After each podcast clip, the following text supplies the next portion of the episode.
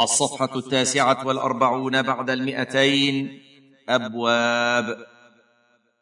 باب في أحكام القرض. باب في أحكام الرهن. باب في أحكام الضمان. باب في أحكام الكفالة. باب في أحكام الحوالة. باب في أحكام الوكالة. باب في أحكام الحجر. الصفحة الخمسون بعد المئتين. بسم الله الرحمن الرحيم. باب في أحكام القرض. القرض لغة القطع. لأن المقرض يقطع شيئا من ماله يعطيه للمقترض.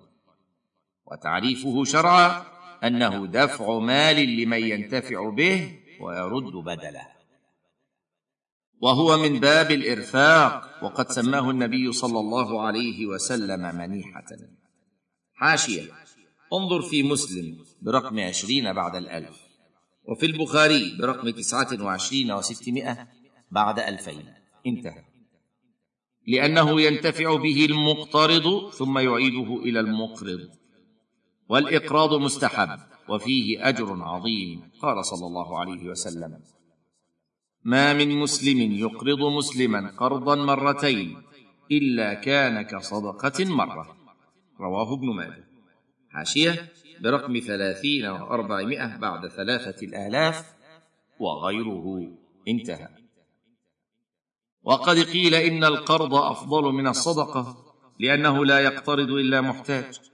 وفي الحديث الصحيح من نفس عن مسلم كربة من كرب الدنيا نفس الله عنه كربة من كرب يوم القيامة. حاشية؟ رواه مسلم برقم تسعة وتسعين وستمائة بعد الألفين. انتهى. فالقرض فعل معروف وفيه تفريج للضائقة عن المسلم وقضاء لحاجته. وليس الاقتراض من المسألة المكروهة فقد اقترض النبي صلى الله عليه وسلم.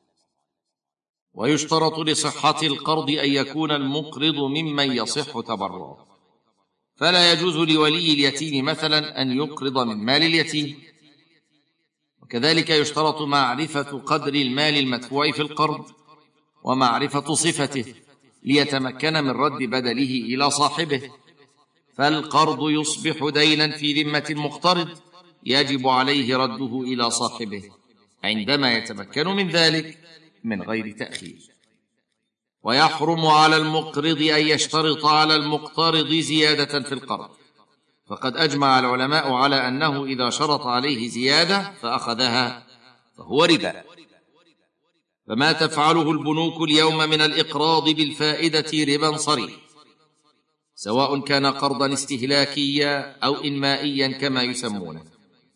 فلا يجوز للمقرض سواء كان بنكا أو فردا أو شركة أن يأخذ زيادة في القرض مشترطة بأي اسم سمى هذه الزيادة وسواء سميت هذه الزيادة ربحا أو فائدة أو هدية أو سكن دار أو ركوب سيارة. ما دام أن هذه الزيادة أو هذه الهدية أو هذه المنفعة جاءت عن طريق المشارطة.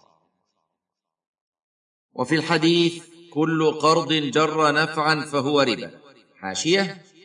رواه البيهقي في الجزء الخامس الصفحة التاسعة والأربعين والثلاثمائة.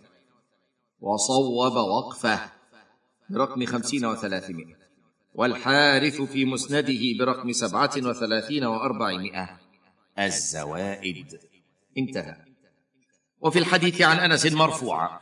إذا أقرض أحدكم قرضا فأهدى إليه أو حمله على الدابة فلا يركبها ولا يقبله إلا أن يكون جرى بينه وبينه قبل ذلك. رواه ابن ماجه وله شواهد كثيرة. الصفحة الحادية والخمسون بعد المئتين. حاشية. رواه ابن ماجه برقم اثنين وثلاثين وأربعمائة بعد ألفين. والبيهقي في الجزء الخامس صفحة الخمسين بعد الثلاثمائة. انتهى. وقد ثبت عن عبد الله بن سلام رضي الله عنه أنه قال إذا كان لك على رجل حق فأهدى إليك حمل تبن فلا تأخذه فإنه ربا. عشية. رواه البخاري برقم أربعة عشر وثمانمائة بعد ثلاثة آلاف. انتهى. وهذا له حكم الرفع فلا يجوز لمقرض قبول هدية ولا غيرها من المنافع من المقترض إذا كان هذا بسبب القرض للنهي عن ذلك. ولأن القرض إنما هو عقد إرفاق بالمحتاج وقربة إلى الله فإذا شرط فيه الزيادة أو تحراها وقصدها وتطلع إليها فقد أخرج القرض عن موضوعه الذي هو التقرب إلى الله بدفع حاجة المقترض إلى الربح من المقترض فلا يصير قرضا. فيجب على المسلم أن ينتبه لذلك ويحذر منه. ويخلص النية في القرض وفي غيره من الأعمال الصالحة. فإن القرض ليس القصد منه النماء الحسي وإنما القصد منه النماء المعنوي وهو التقرب إلى الله بدفع حاجة المحتاج واسترجاع رأس المال. فإذا كان هذا هو القصد في القرض فإن الله ينزل في المال البركة والنماء الطيب. هذا وينبغي أن يعلم أن الزيادة الممنوع أخذها في القرض هي الزيادة المشترطة. كأن يقول أقرضك كذا وكذا بشرط أن ترد علي المال بزيادة كذا وكذا. أو أن تسكنني دارك أو دكانك. أو تهدي إلي كذا وكذا.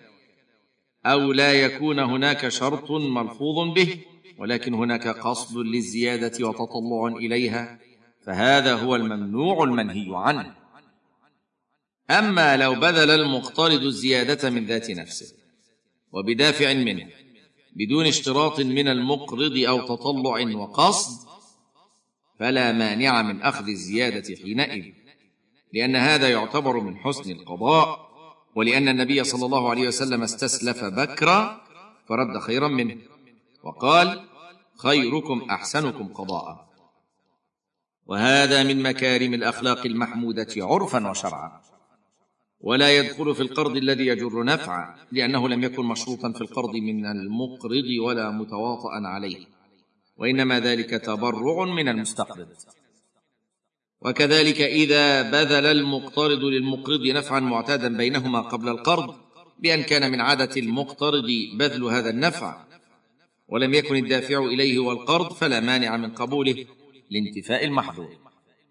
ثم إنه يجب على المقترض الاهتمام بأداء ما عليه من دين القرض ورده إلى صاحبه من غير مماطلة ولا تأخير حينما يقدر على الوفاء لقول الله تعالى هل جزاء الإحسان إلا الإحسان؟ الصفحة الثانية والخمسون بعد المئتين. وبعض الناس يتساهل في الحقوق عامة وفي شأن الديون خاصة. وهذه خصلة ذميمة جعلت كثيرا من الناس يحجمون عن بذل القروض والتوسعة على المحتاجين. مما قد يلجئ المحتاج إلى الذهاب إلى بنوك الربا والتعامل معها بما حرم الله لأنه لا يجد من يقرضه قرضا حسنا والمقرض لا يجد من يسدد له قرضه تسديدا حسنا حتى ضاع المعروف بين الناس.